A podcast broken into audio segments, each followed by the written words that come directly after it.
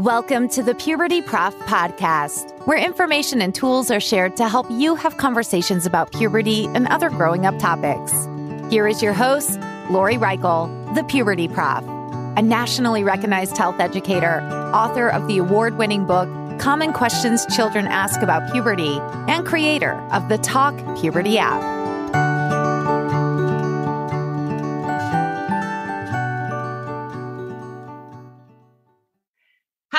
And welcome to the Puberty Prof podcast. I'm your host, Lori Reichel, the Puberty Prof. As you may know, puberty is just one topic young people want to know about during their preteen years. It makes sense because they're experiencing many bodily changes to become that adult sized person. Yet, if we consider what is seen in the media, the numerous messages about sex, relationships, etc., we need to recognize the need to talk with our preteens our kids about more than puberty and talk about sex. To help figure out how to have these talks, I asked Dan Rice to join me today. I met Dan many years ago at a national conference for health education where he was representing the national organization titled Answer. Before I go on and on about his experience, I would like him to say hi and actually introduce himself. So, hi, Dan, and thank you for being here today. Do you mind saying hi to our audience? Absolutely. Good morning, everyone. And good morning, Lori. Thank you for having me.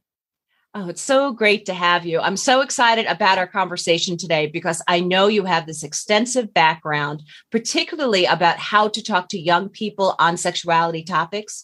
Would you mind sharing with us your background? Sure. I actually started my career as a drop in center coordinator with an LGBTQ center in Long Island many, many years ago. And since then, I have just, it ignited my spark and love for training and education around sexuality and gender issues. And so uh, I did a short stint in the for profit world, but most of my career has been with nonprofit organizations. And so I've been working with Answer, the organization that uh, I was representing when I first met you for, in some way, shape, or form, 15 years now. Uh, and has also worked for Planned Parenthood and HiTOPS and, and several other organizations.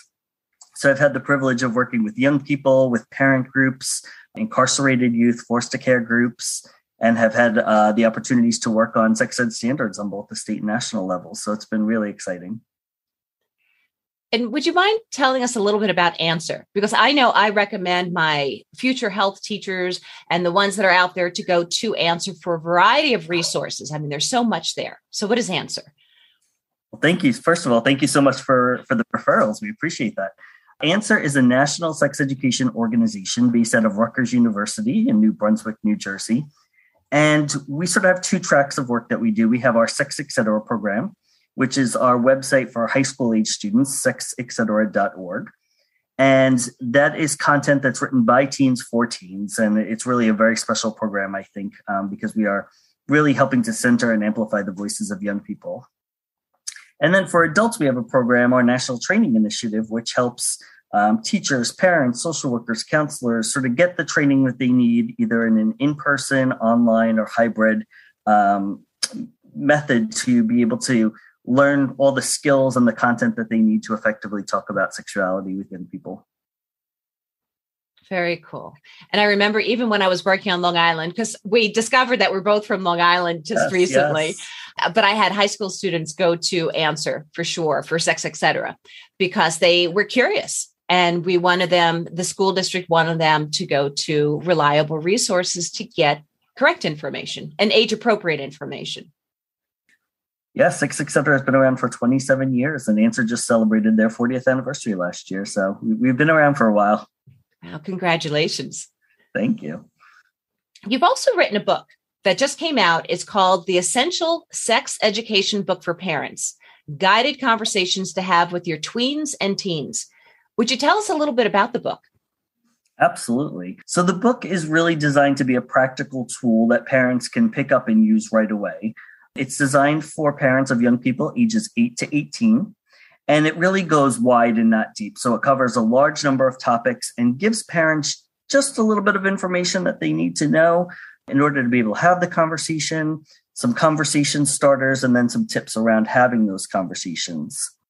The book is written with an inclusive lens, so making sure that we're including LGBTQ youth and making sure that we're talking about intersectionality and intersection identities. And it's divided into two parts. So, part one really talks about the basics and covers child sexual development, the importance of being sex positive, and what's happening in schools around sex education. And then just some of the regular challenges that parents face just starting these conversations and what you know is behind the, those feelings of nervousness um, to talk about the topic and then part two is 70 different guided conversations with age recommendations that as i mentioned provide some little bit of background information some sample questions and then the tips. So i'm getting a sense that if i wanted to start reading parts of your book i don't have to read the whole entire book at once. Is that correct? That's absolutely correct because I know I've written the book Common Questions Children Ask About Puberty, and it covers basic questions that I've been asked, and a lot of health educators have been asked from children about the basics. And things are phrased as what happens to most boys, most girls. Um, and then there's sections about pregnancy. And I've always said to people, pick it up, open it up, and read some questions because it'll remind you when you were a kid.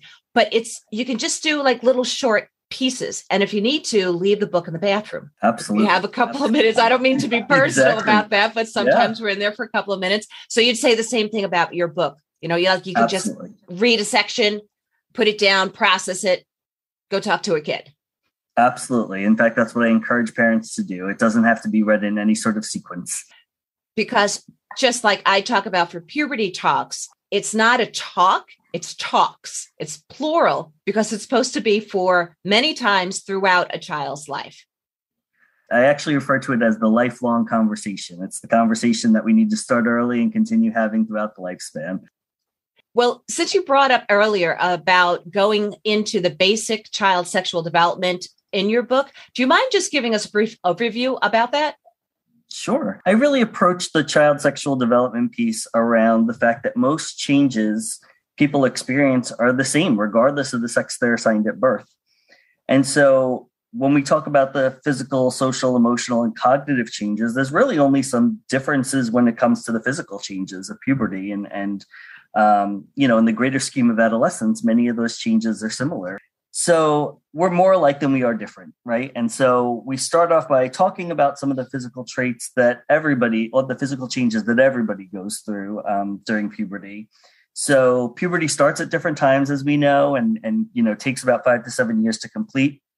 And for everybody who goes through that process, um, they're going to get you know hair on their legs and underarms and genitals and produce sweat glands and all of those types of things, right? And then when we talk about what most girls might experience is the development of breast tissue, menstruation, widening of hips, and most boys will experience growth in the penis and testicles, facial and chest hair, wet dreams, those types of things. So it really covers those basics that I know you've talked about many times on your podcast. Thank you for going over that. And yeah. it's a great review because a lot we go through basically the same stuff except very specific things depending upon some body parts. Right. And you base things on sex positivity. Would you mind reminding our audience, our listeners, about what sex positivity is about? Sure. To me, sex positivity is about feeling liberated from shame, stigma, and fear about our bodies, our sexual health, and our sexual experiences. So, I share a personal story in the book of what my sex ed experience was, um, which was very limited, um, even in New York. And so, in fifth grade, I remember they they brought all the people who were male identified into the gymnasium. It was this big room, and we had a little tiny TV on a cart and the one male identified teacher showed us this video about the changes of puberty. And then at the end, he said, um, and I still remember this like it's yesterday, he said to us, um, I'm not here to tell you how to do it, but if you have questions, I'll answer them. so that was sort of my opening and uh, introduction to sex education. And my, the second thing I remember is from eighth grade, where they showed us those really gruesome slides of genitals that had uh, all kinds of STDs and worst case scenarios. And then in 10th grade was the Miracle of Birth video, right? So that was my sex education. And the framing for all of those things was one, in fifth grade, we don't talk about sex, right? Two, if you have sex, you're going to get diseases, right? And three, if you have heterosexual sex, your partner's going to get pregnant, and pregnancy and childbirthing is ter- terrifying, right? So those are not positive messages that we want people to have around sexuality. So even if they're getting sex education in schools, it doesn't mean that it's coming from a sex sex positive lens or perspective. And so I just really like to make sure we're framing things from that sex positive lens and make sure that, you know, we're talking about sex and human, human development sexuality and human development from an early age. And as I said, throughout the child's growth. Now, I remember fifth grade too, they did separate us. Boys, they were playing sports on one side of the gymnasium. It was oh, wow. most girls. We were watching the video and it was on the period and all that kind of stuff. And then we were teased afterwards by some of their peers. And I do remember too that whole fear based, you know, if you do this, going back to that mean girls, you will die, you will get this STI, right. STD. And I find it interesting because when I talk with college folks, um, I really appreciate their honesty. And some feel so much shame that they maybe had one sexual experience contracted something and but they were in a committed relationship nobody knew or maybe they were born with herpes or whatever there was so much shame so it's more like well if you have something how can you if it's something that can be resolved how can you talk to a health provider to have it resolved? How can you talk to partners if you or a partner if you engaged in sexual contact with them to let them know and get tested? But if you have something that basically stays with you a viral type of sti std how do you handle that? And how do you communicate with future partners? So it's more not this oh bad on you. It's this is part of life. It's a germ. And we all get germs at times and then for that whole pregnancy, that whole thing of like, I know somebody who was a pregnant teenager and the shame that was given to her from her family members in the community. And it's like it happened. It was a natural thing that happened. Her and her partner had sex and they had a baby, and that baby's on this planet and a wonderful person. It's not the end of the world if there's a pregnancy. Absolutely. There's such a huge disconnect between how we talk about sexuality with younger people and then what the expectations are around sexuality in adulthood, right? We raise young people, you know, through the school systems many times to have that fear and shame based sort of perspective. And then all of a sudden they're adults and they're expected to get married and have children and have babies. And it's supposed to be a joyous occasion and, you know, and there's just such a huge gap between those two sort of worlds that I really think sex positivity plays a role in, you know, filling or eliminating that gap altogether. We do know in the research, there's a lot of studies out there that tell us that if we talk honestly with young people about sex, that it increases the probability of them not engaging in it. Like it, it, it basically has them postpone engagement or um, has them use more protective measure devices like condoms and stuff like that. And even in other countries, when we're very honest about whatever body parts you have about the re- sexual response, there is a delay in beginning to have sexual contact or sexual um, activity. Is that correct? That's absolutely correct. I point out all the time that European countries are much more open than um, American culture is around sex and sexuality. And they have much better sexual health outcomes for their teens. And, you know, as an industrialized nation, the United States has some of the highest teen pregnancy rates and the highest teen STI, STD rates. And it's because we have this mentality of if we don't talk about it, it's not going to happen. But the reality is, if we don't talk about it, young people don't know how to protect themselves. And again, if that stuff happens, it happens in life. Yet we also know that some people don't have access to the medical care then to Absolutely. get things like if they have uh, contracted something to get things resolved or how to talk to a partner about it or they might not have services for their pregnancy. So the delaying we usually support that. Absolutely. Now again talking with your kids it helps your kids for their their decision making. Dan do you mind sharing some different strategies and techniques for parents and other caregivers for talking with young people about sexuality? Absolutely so I think a lot of parents look for how am I going to start this conversation? And one of the things that I know you and I both agree on is that teachable moments are aces, right? I'm looking for those moments in television shows or movies or ads in, in magazines that spark a conversation around sex and sexuality, around different topics that parents want to be able to talk to young people about, whether it's body image or whether it's talking about healthy relationships, right? There's that whole large spectrum and uh, many different opportunities that are teachable moments and allow us to start those conversations two strategies that I offer. I offer the one strategy in the book, but two strategies in terms of, you know, the way I would talk about strategies for teachers in schools versus strategies for parents is the soy or the so method. And so with in teachers, I use the soy method, which is S O Y, explaining um, when you're talking about values, you would present a range. Some people believe this, other people believe this. It's important to know what you and your family believe about this topic, right? And then when we're talking to parents, they use this. I, I recommend the SO method, which I introduced in the book, which is some people believe this, other people believe this, and we as a family or our culture or our religion believe this. And so that's a method for really just sort of opening young people's eyes to the many range of values that they're going to experience when they're out in the world interacting with other people, and also providing an opportunity for parents to have a real clear um, conversation with their child around what their values and expectations are as a family in their culture or in their religion or just their beliefs in general. I also talk about using open ended questions, right? If we ask yes no questions, we're often going to get yes no answers, which doesn't tell us a whole lot about what's going on and what our children are thinking about. And then the most important thing I'd say is you don't need to know all the answers to start the conversation, right? Start the conversation. If there's something that you don't know, there are reliable resources out there that you can go to to get a little bit more information, but you have to start those conversations. In which we note it's a barrier for how to start because a lot of us, it wasn't modeled for us.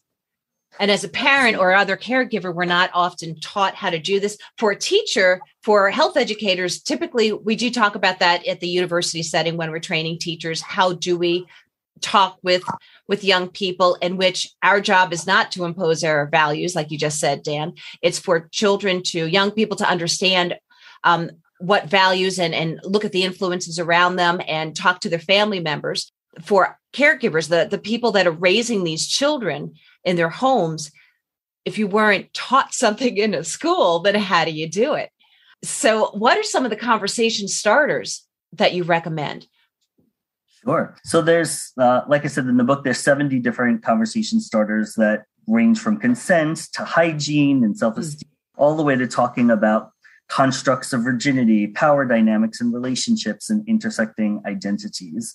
So one of the ones that I wanted to talk about from the book that I was most excited about is talking about pleasure. And pleasure is a topic that, you know, a lot of parents feel like I'm not just going to discuss that with my kids, right?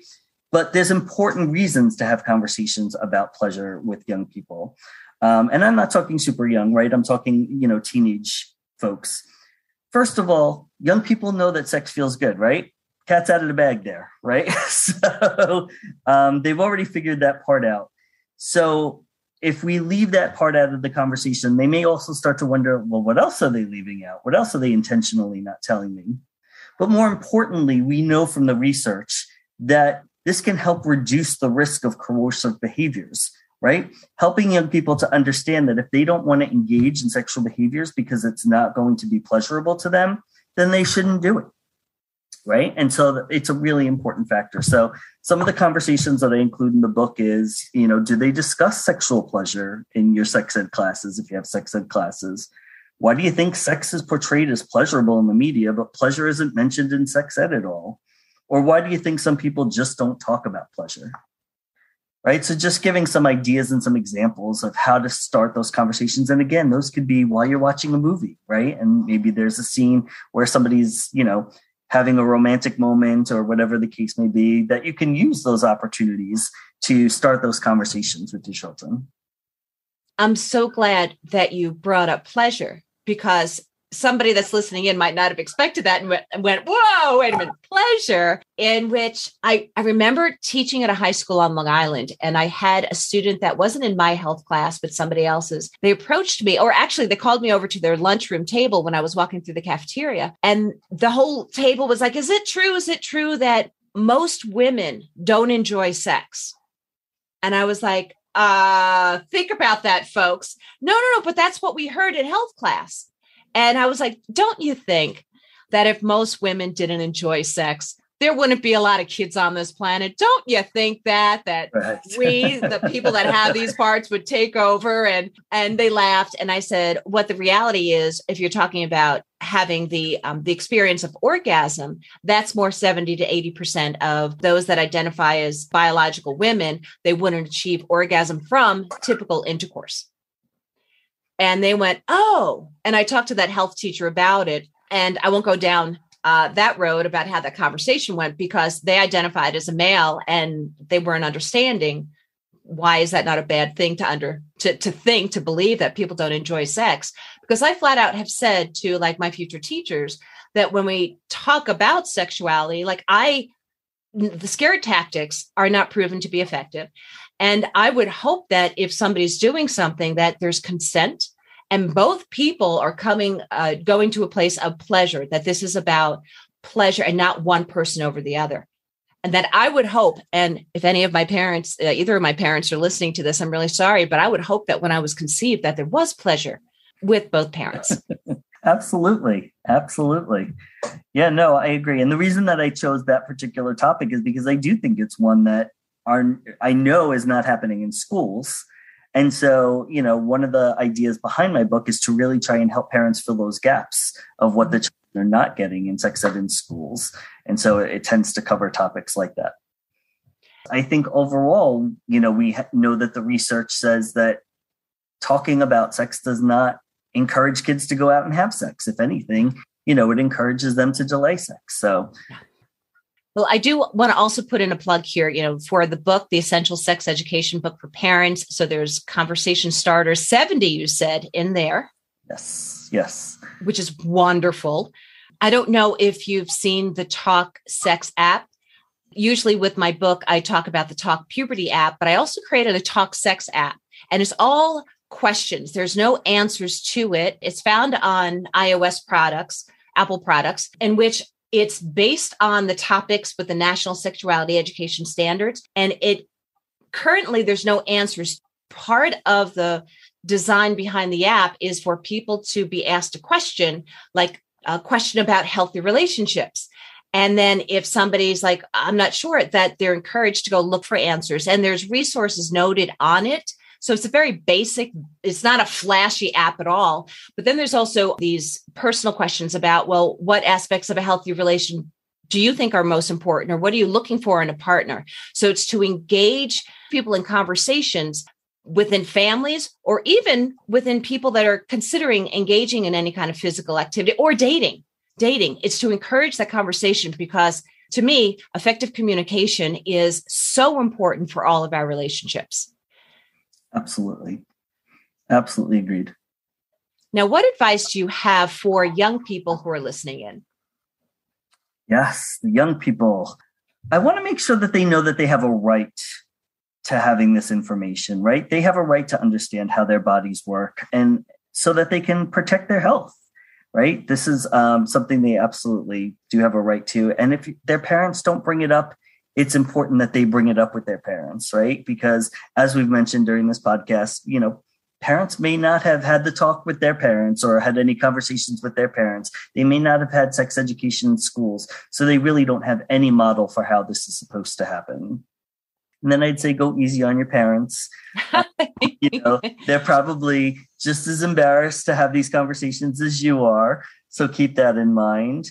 And to tell your school that you want sex ed in schools right? It's so important that schools hear from young people that this is something they want to have and it's something that they want to learn about because a lot of times they just may not be getting sex education in school. So it's important for them to use their voices as a tool for advocacy. Yes, in which I could go and talk to a school board or the administrators, yet young people in the K through 12 system, they have the stronger voice there. Absolutely. Set settings for them. Yeah. Absolutely do you have any like conversation starters for a young person to go to a parent? Well, that's a good question. So I think you can um, always do the I have a friend who right? So if there's something that you're experiencing and maybe you don't want to, you know, tell your parent that it's something that you're experiencing, I know you can certainly go to a parent and say, "Hey, I have this friend who blah blah blah blah blah. What do you think about that? Does that sound right to you?" And that would be a good way to sort of get some information about topics that you're thinking about and when you start with the friends, you can then move the conversation into, well, that's interesting. I didn't know that, right? And then make the conversation more about you and, and, and see how your parent naturally reacts to those things. It is important for you to know what your parents' ideas are on, on the different sexuality topics, right? And so, um, yeah, I think that that could be a great opportunity to to get the information you want and then to also just sort of grow the conversation from there. And you made me think if the parents and the the young people are watching some of the same shows like on netflix or something like you said there's teachable moments something that's shown on maybe cobra kai. I don't know if you watch cobra kai or have seen it. I have not seen it okay one of the only people in the world that has not seen cobra kai and considering the karate kid was so popular on long island because of ralph macchio being from long island I've seen all the Karate Kid movies. I just have not seen Cobra Kai. Recommending it. I mean, there is a lot of violence. I am like that's why like when we watch something and our young people watch something to have the conversation because there's fights in a school and but for Cobra Kai there are certain things that are noted about sexuality that would be great conversation starters on either side. Great. I'll definitely have to check it out. Do you I'm have any fan of sex education? Oh, okay. Okay. Yes. That's Okay. that's definitely a, um, one of my favorites on Netflix. And Okay. that with season four. So Okay. if you haven't checked it out, it's a great uh, it's a great opportunity to get some ideas about what young people are thinking about what they're experiencing in high school. Thanks for reminding me of that. Thank you. Do you have any favorite resources that you recommend? I mean, we have your book, The Essential Sex Education Book for Parents, guided conversations to have with your tweens and teens. There's Answer. And how do we find Answer for a resource? sure, it's answer.rutgers, R U T G E R S dot edu. Are there any other favorite resources that you have? Yeah, for high school age students, I definitely recommend our teen resource, sexetc.org. It's sexetc.org. For the middle school age students and even parents who have very young children, ages three to nine, there's Amaze and Amaze Junior, which is a great series of animated videos. There's uh, for the younger kids a whole parent series of videos, and then a whole series for parents to watch with their three to nine year olds and sort of have those as conversation starters. And then I know one of your recent one of your recent guests on your podcast, For Goodness Sex by Al Vernacchio, is a favorite of mine. So those would be some of the things that uh, that I turn to often. And if people want to get in touch with you, how can they? Absolutely. So um, my email address is drice, R-I-C-E, at rutgers.edu. And I'd love to hear from folks. If you have questions, if you have ideas, if you have feedback, always welcome to all of it. Excellent. And what I'll do, Dan, is I'll make sure that that email address is put into the description of this podcast that people can easily go to. And I'll also put in the link for answer so people can click on that and get to some reliable information. So Awesome. I thank you so much for your time today and for being here. And I look forward to hearing about the success with your new book that just came out, The Essential Sex Ed Book for Parents. I'm so excited to read that myself. And I hope that, you know, things continue to go well with answer and all. Thank you to our listeners who are listening in. I hope that you're understanding more that we talk not just about those pubertal changes, but we talk about those mental, emotional, plus those other things about sex itself. But it doesn't have to be specifically about the act, but all over sexuality. Does that make sense, Dan? Absolutely. Absolutely. And thank you so much for having me. I had so much fun. It's always great connecting with you. Same here, Dan. Same here. So thank you again. And thank you to our listeners. And I hope that you have a happy and healthy day. Thank you for listening to the Puberty Prof podcast, where information and tools are shared to help you have conversations about puberty and other growing up topics. Did you enjoy this episode? Please like, share, and subscribe wherever you listen to podcasts. You can also follow the Puberty Prof on Twitter or Instagram. The Puberty Prof, Lori Reichel, wants to hear from you. Go to pubertyprof.com or click on the link in this episode's description. There you can find more information, as well as ask questions to be answered by the Puberty Prof in a future episode. That's pubertyprof.com. Also, remember to check out the Talk Puberty app and the book, Common Questions Children Ask About Puberty. Until next time, this is the Puberty Prof Podcast, where information and tools are shared to help you have conversations about puberty and other growing up topics.